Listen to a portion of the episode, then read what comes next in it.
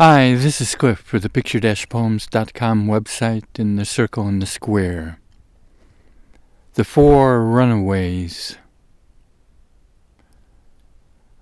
I wanted to do a little dialogue tape today. I'm up here on Bear Paw Ridge um, at about 1600 meters, and it's the end of February, and one of those timeless. Uh, granite gray, snow white days.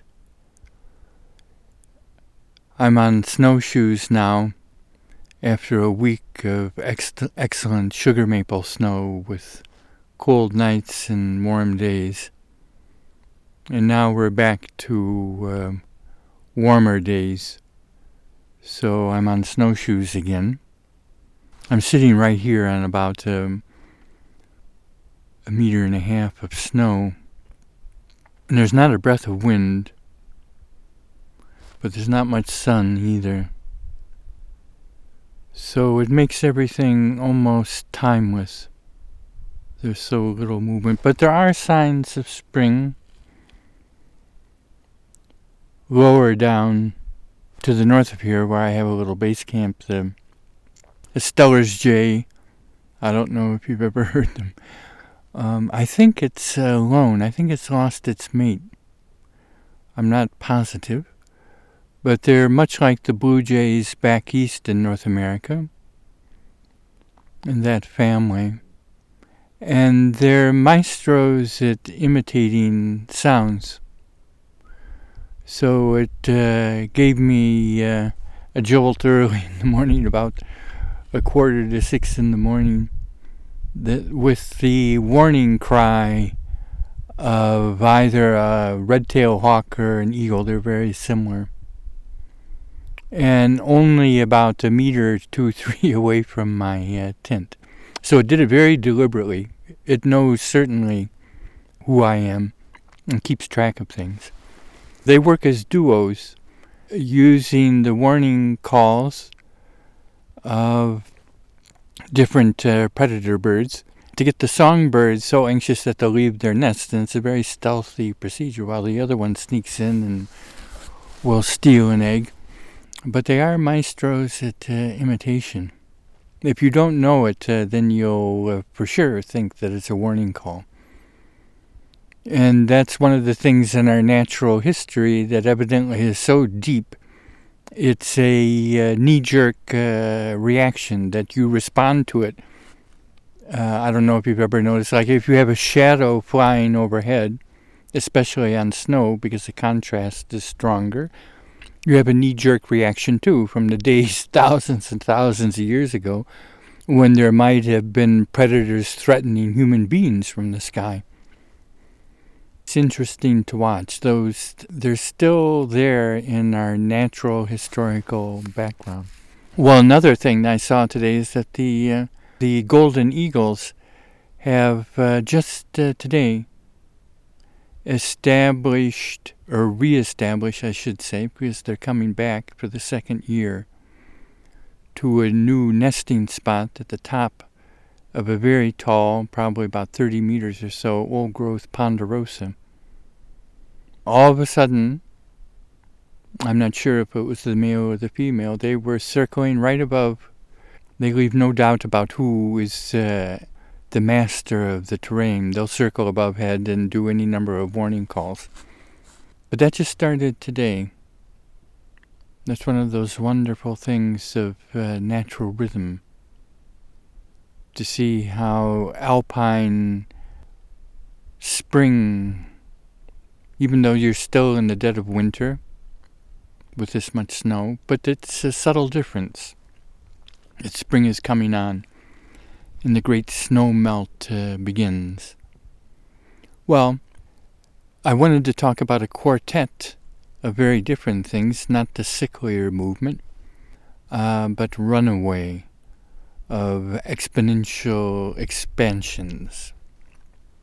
In dialogue, I think you can say that we're all natural historians in a way. What's wonderful about classic old time natural history is that uh, one simply um, observes the natural world around oneself and explores it. It's like asking a question. Asking a question. I'm surrounded here by uh, younger ponderosa pines. It's hard to tell exactly uh, how old they are because this is a, this is a southwest facing steep slope. It's open on both sides, to the west and to the east, so it's a ridge that goes steeply down into a draw. And it's on lithosol or rocky soil that holds very, very little water. Especially in the summer, it would be not unusual in northeast Oregon and the Wallowas to have temperatures above 30 degrees C up here. And on the ground surface, for students of alpine climate change, much, much more than that. So it's a hard place to get started as any kind of plant. There are buckwheats up here, and you wouldn't know it, but I'm almost probably sitting on a colony of uh, balsam uh, balsam root with the wonderful yellow bright sunflowers in the edible roots. They form whole patches. I'm just about sitting on them. So they're resting underneath the snow, we suppose. But these ponderosa, well, that's a beautiful image of the circular economy. Because they create the, uh, they're listening, because they create the preconditions for their own flourishing. they actually generate the self. They're starting out, the, they can uh, uh, sprout and set root, if they're lucky, in almost bare mineral soil. And I was saying up here, it's a very dark, reddish brown, beautiful ochre um, volcanic soil. The Wallowas are tremendously rich in their geologic complexity. But here we have volcanic residue so they sprout and they have to generate the conditions of their own flourishing by creating their own soil. Isn't that beautiful? But it's, of course, a very gradual process of building the soil, harvest, harvesting the carbon from the air, the CO2 is a half of that trunk I'm looking at. It's about uh, 35 centimeters wide. In Holland, this would be a big pine, but here it's just a beginner. Right behind me, there are trees three or four times that stature and probably age two, three, four hundred years old. But as the needles fall and little chips of bark fall, and it uh, begins a whole community in the soil, enriching the soil. Well, any economy, you could say, that is to use that overused word sustainable, should properly, don't you think, create the preconditions of its own flourishing. Is there a trace of destructiveness in the. No. in our ponderosa pine, it is. Um, it does not have a single thread of violence or exploitive nature taking resources away in an irreversible way from others who need them. Like I like to say, the uh, the economy of nature is based primarily on mutual benefit.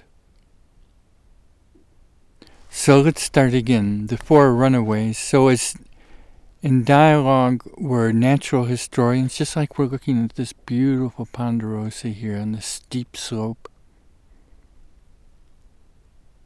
It's about 90% pure white, frozen snow surface, and there are just these trees about every five, ten meters in a small, uh, two or three trees clustered together in little islands. So it's a very beautiful landscape. It's beautiful skiing too. You can ski through at high speed just like a natural slalom for fun to see how fast you can go on this beautiful corn or what I call silver maple snow. It's some of my favorite skiing. The circular economy naturalist. Well, what we're looking at, it seems to me, is movement. So even this tree that I'm looking at is not primary. But what's primary is the formative, generative, deeper movement. As naturalists, I think that's what we properly give our attention to. And what's moving is a web of relationships. A web of relationships. Of course, the scientists, this is science too, so it's all of these things together that they come in, in my view, and far too quickly try to quantitatively describe relationships. I always think the qualitative, the relative relationships are primary. And you'll find the equation soon enough. But they're always going to be just uh, approximations. What's much more important, in my view, is to actually, like the Japanese say, if you want to know the mountain, go to the mountain. If you want to know the pine, go to the pine. Well, notice there there aren't any scientists out here now uh, studying the forest. I've never once have seen in the years I've been working in the winter in the was never once have I seen Forest Service, BLM, anyone out here doing anything in the winter. Whereas you can do much work that you can't do otherwise. Now is much easier access if you have good snow. Heaven forbid that he, they would take my suggestion and use. I'm talking about on snowshoe and ski, that you move slow enough to tune in to tree time, and to ponderosa pine time.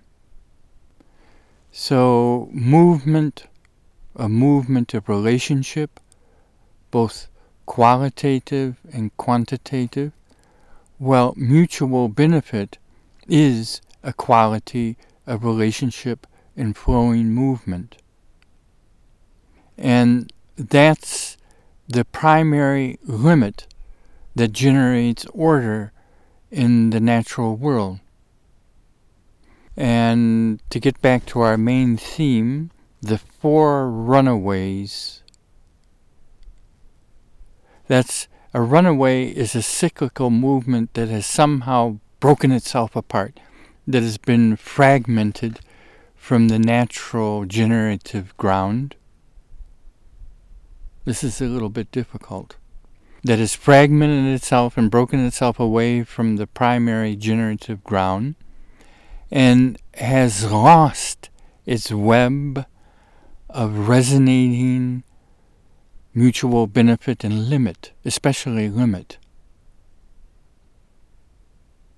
What we don't want to confuse, confuse in dialogue as naturalists observing movement is the difference between machines and nature. We're doing it in the computer age all the time. So I want to suggest there's a profound difference between natural movement and mechanical movement. You see, if you're working with a snow machine or chainsaw, they're basically the same. A snow machine is a chainsaw on top of the snow. You're in control, let's hope so, of that uh, machine. It has external inputs, there's absolutely no idea of sustainability. It's completely contingent on those external inputs that you keep on pumping into the motor. But you, there is a controller in the controlled. But with nature, you can impose that view. That that's part of the secular Christian or any of the organized religion uh, point of view. When there's division, there's no controller and controlled. There's just this flowing movement, and yet, even without control, or you shouldn't say even, because of the fact there's no control, there's this marvelous order and harmony without idealizing things at all. It's a very austere life up here. It's cold. There's no diversion. But it's spiritually, I would like to suggest, extraordinarily pure and uplifting. So, a movement that has broken out of this natural limit, the a runaway with a machine it's like uh, uh, the governor on a motor, the carburetor, that no longer functions. So the engine screams into a wild runaway and will eventually uh, blow up. Or a thermostat that goes out. Or the, that's a, those governors or limiters like that are, the way that we imitate with machines cyclical movements in nature. But what are the limiting factors that keep this ponderosa a ponderosa? Well, there's the whole unseen world of the mycorrhiza and the fungi and whatnot, that are the soil builders that are helping all the insect critters that are de- helping decompose all the needles that slowly fall to the ground to build that soil. And of course, one of the primary limitations is temperature, light, and heat in water. Right here where we sit, probably I would guess water is the main limiting factor. Because it can be very hot and dry here, so it has to be able to set roots deep enough to tap in to deep water. So we have the machine, where you have the controller and the controlled. And what we're primarily in, interested in is natural movement. And especially interested in seeing the difference between them. That's why, for example, as I've written elsewhere, I'm very much question the wisdom of using words like exponential growth.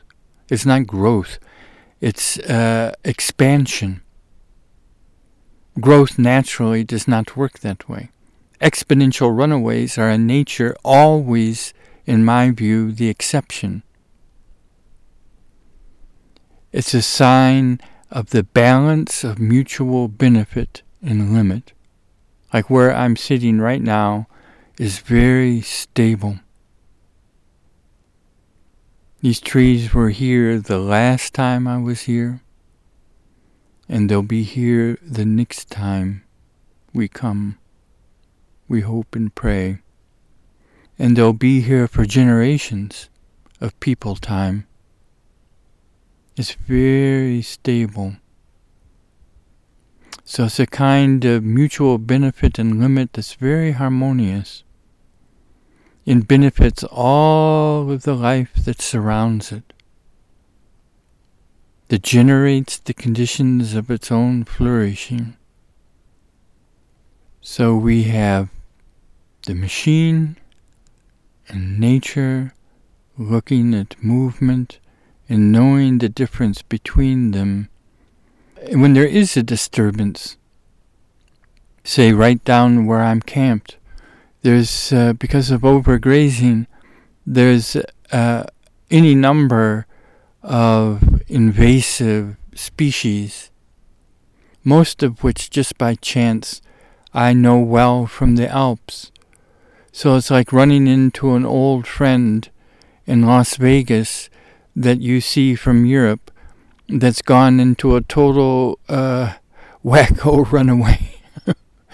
with drinking in excess and women surrounded by uh, uh, women of every uh, type and description. And so, what happened to you? One that I think of instantly is sulfur cinquefoil, Potentilla recta. And that's not grazed by the cattle uh, that uh, move freely about there. It borders on BLM land, Forest Service land, and there are far too many cattle there. So that it's negatively selected, so that it's not grazed and it just keeps on expanding its territory. It's in a perennial, so it is kind of like a slow motion runaway. The natural limits to its growth in an alpine meadow in, for example, Switzerland, there would only be a few of them. They're a sign of a meadow that hasn't been fertilized with artificial nitrogen. They have a really pretty kind of lemon yellow flower in the characteristic palmate composite compound leaf. And the recta comes from the uh, rigid straight stem. It's about uh, 25, 30 centimeters tall. Well, there's a whole stand of them down there. And it's about the only thing that grows other than a few um, wild uh, strawberries. They've completely taken over. And they're fun to watch because the limits which are there in the Alps, they're not here, so they just go into a runaway. Well, that I'm saying is a transitional state.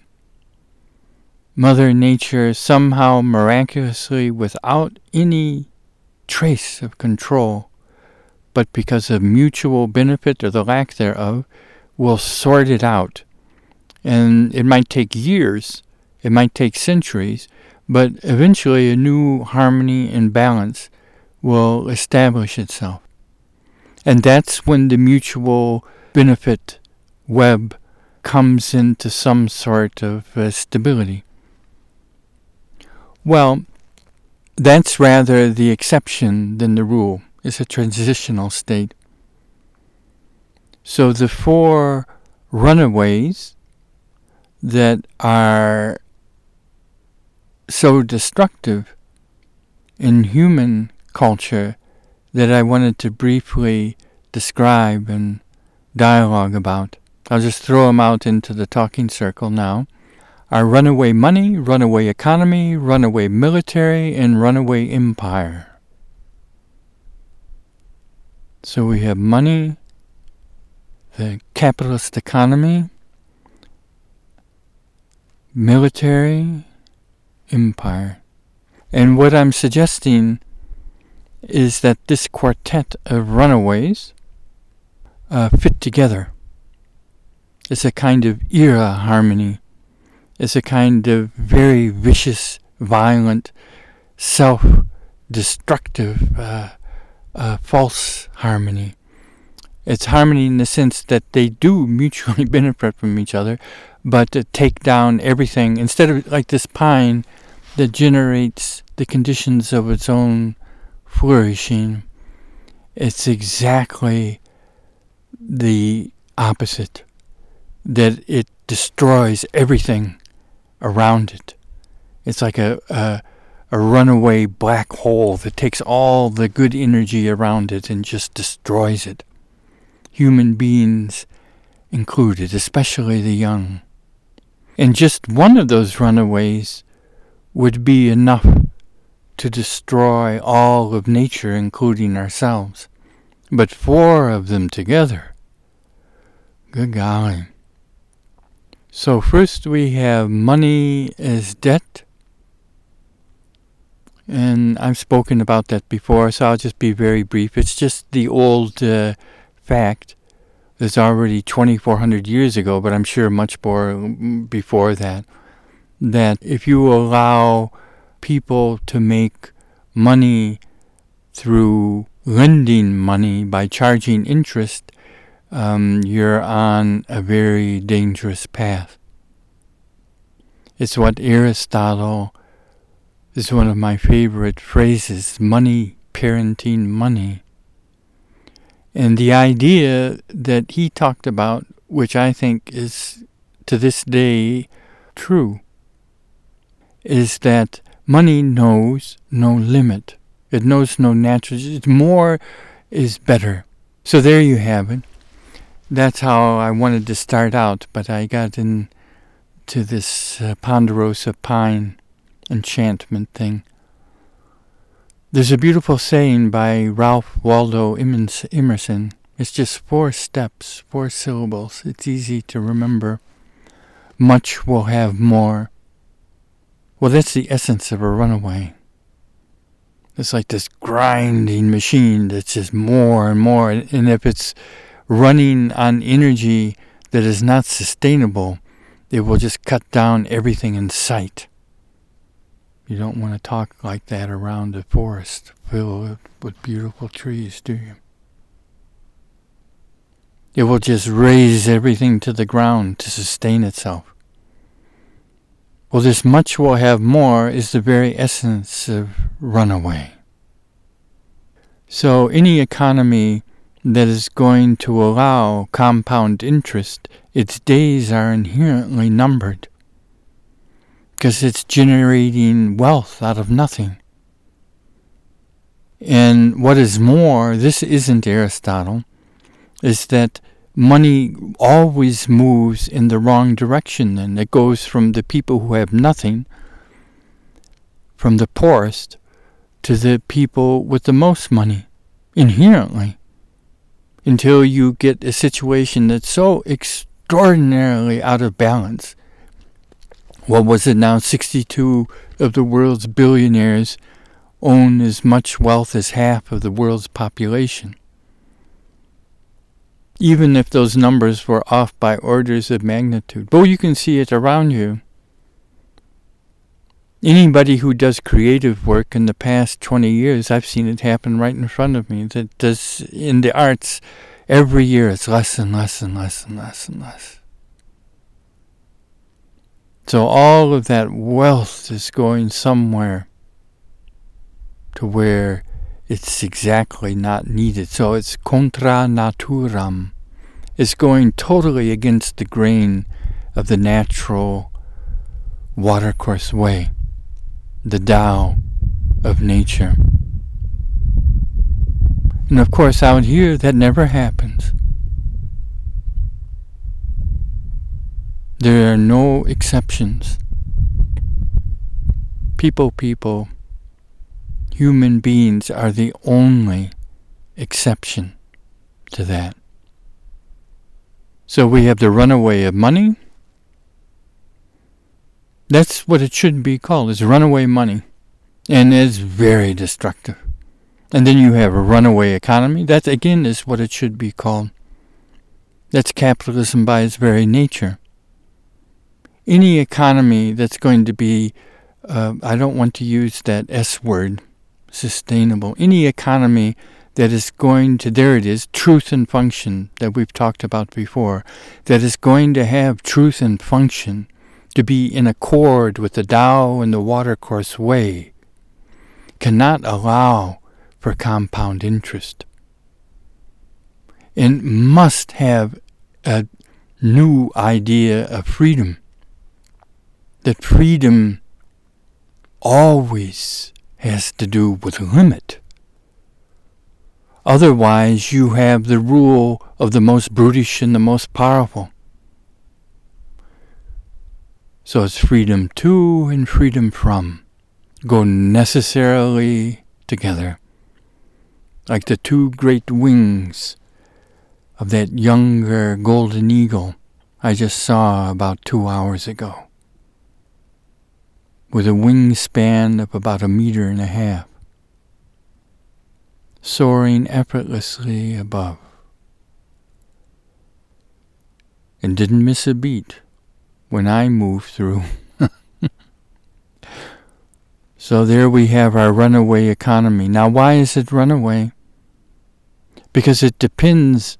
The only way the economy of debt works is that you have to generate more and more and more of it.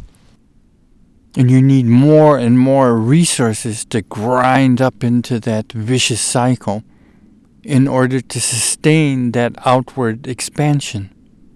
Now, in order to do that, just look at the idea of land. How much land does it take to have a good life? I would like to see a homesteading act come back for that concept of new energy farming I've talked about. How much land? Only about two hectares is more than enough to be totally independent and self sustaining. I'm sitting right above a classic 160 acre homestead of more than 100 and, 120 some years ago. But the runaway economy of capitalism has nothing to do with that. So it must, all the land in North America has been used up, right? And so it must constantly expand well, there's only one planet. And of course, what it's after more than anything is that fuel to keep the great machine going. So the violence in the world, like when I look at those snow machines, there was a cluster of them yesterday that took my breath away. They didn't see me, but they were, they must have roared past at at least 120k. This is a racetrack out here in the weekend. It was just a cluster that got uh, uh, probably about 12 of them. Like wild dogs. I don't know. I, I don't have the words for it. But it is from a metaphysics totally without ethics. Get the hell out of the way. Totally in disregard of their own actions. So it is the end stage of the world of the totally self centered me. Who are you to say, get the hell out of the way? That's that energy running on fossil fuel powered testosterone. It's one of the ugliest things I've ever seen. And it's the very essence of the culture of force and violence. So when they run out, they could give a damn where that gas comes from. Just keep the damn machines going. Now that's why that runaway economy, a predatory capitalism, must go together with runaway militarism. Because the only way to sustain the unsustainable contradiction is to take from others. Full stop. And that's what in North America we don't want to see.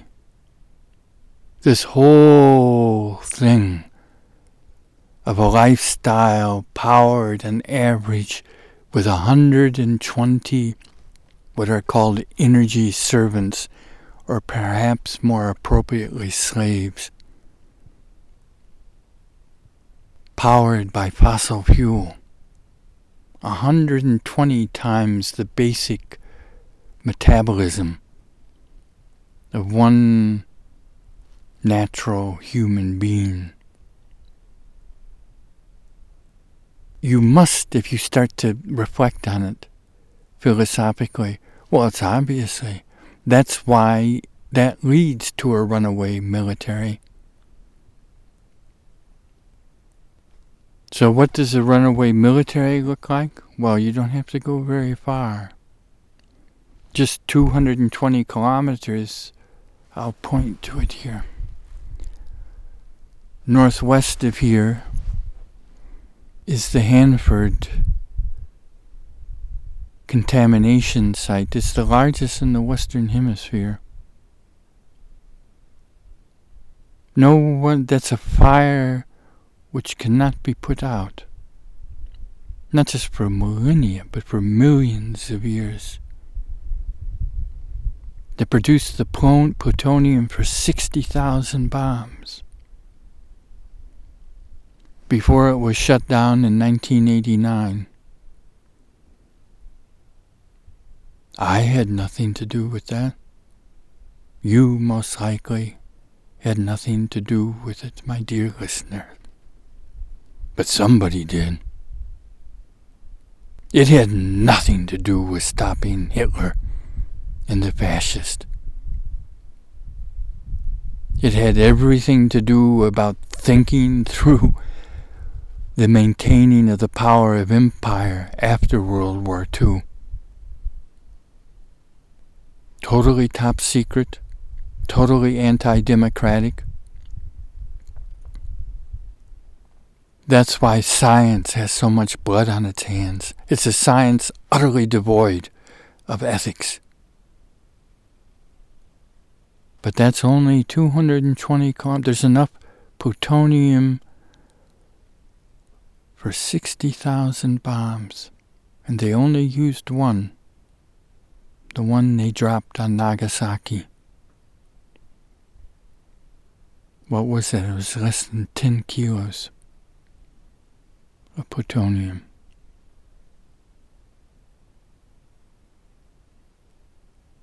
It's the deadliest substance on the planet. And how will that, in my view, it will never be cleaned up.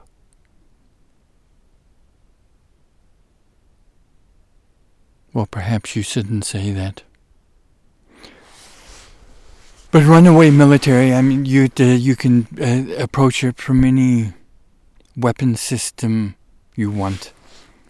But uh, uh, ethically, from the point of view of ahimsa and nonviolence, it's a very simple position that militaries are the primary cause of war.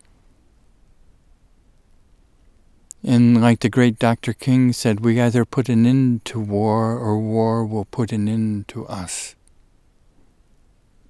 And that's what Hanford is an unambiguous monument to.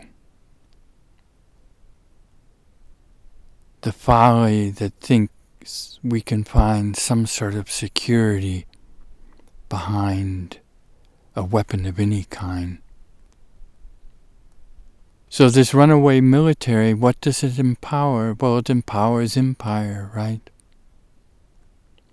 Without the empire, the rule of force that simply marches in and takes over the resources that it needs.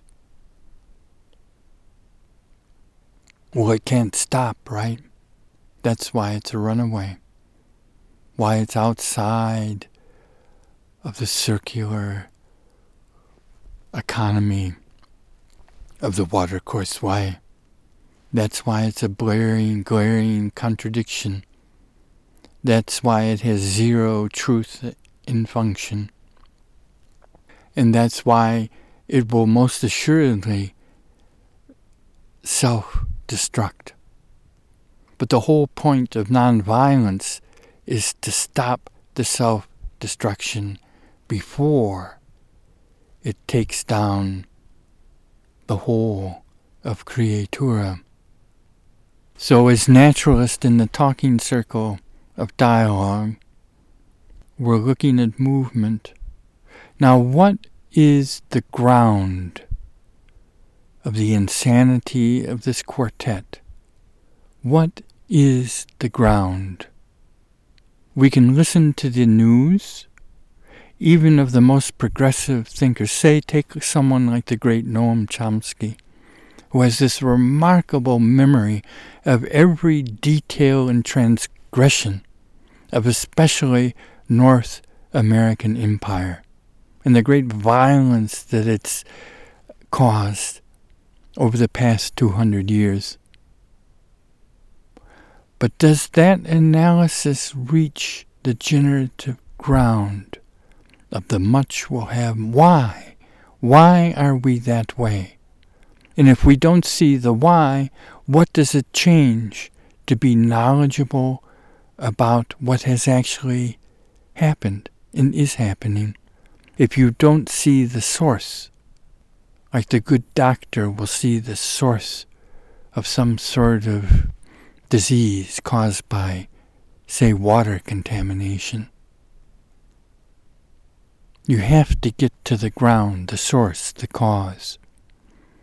Well, as naturalists, we're looking and always going back to the formative movement of thought itself, to the divisive, destructive nature of thought, which generates this illusion of the fragmented, isolated me, whether the me sitting right here in the snow or the me collectively as a whole culture, seeking security and isolation, a culture based on fear and the desire for more and more. And then we come back to Emerson, the much will have more. Well, if we go into that, he was talking about greed, right? We all know that. But greed and desire, by their very nature, is a mechanical movement that have nothing to do with the object. It's just once you fulfill a desire, the next one comes up. In the incredible ugliness inherent in numerical systems of measure like money, when that becomes a measure of wealth, is that there's no end to it. The much will have more. This runaway is a sure sign in culture that something has gone awry. And if we start to look at it deeper, it will have its source in thought and thinking itself. So, what happens when you see that? As a kind of meditation that's ongoing, that never stops. Like David Bohm called proprioception, that you become aware of thought in the actual thinking.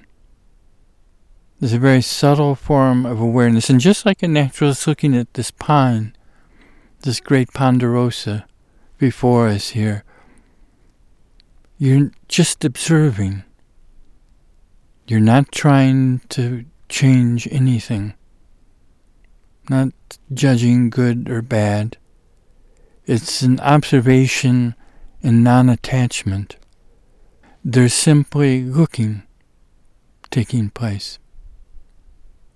Well, when one starts to look deeper than the normal political analysis, then one begins to see this mechanism of thought itself, which is creating a kind of illusion, a kind of prison. And the awareness is the beginning of inner freedom. It seems to me that the great potential and meaning and beauty of dialogue when it's done in a sustained and serious way, as a way of life, really, is that you do this together. And it's liberating, not in the future, but from the very first step. Because the empire, the runaway military, the runaway economy, the runaway money, and all of that corruption, you see, good God, they come from one source. And if you see that source, you stop the corruption instantly. You might fall back into it, but once you see it, it doesn't touch you. It could easily take you down as a physical organism, but that does not touch the truth of the perception that this culture of force is inherently contradictory, full of conflict, full of waste, and morally, utterly corrupt. And so you step back from it, and in the stepping back is a new path that leads into the unknown of something totally new. And in my view, nothing more needs to happen. Just that getting off that mechanical rut and changing direction into the unknown and finding balance and finding others who are inspired to do the work of dialogue. the work of nonviolence. Well,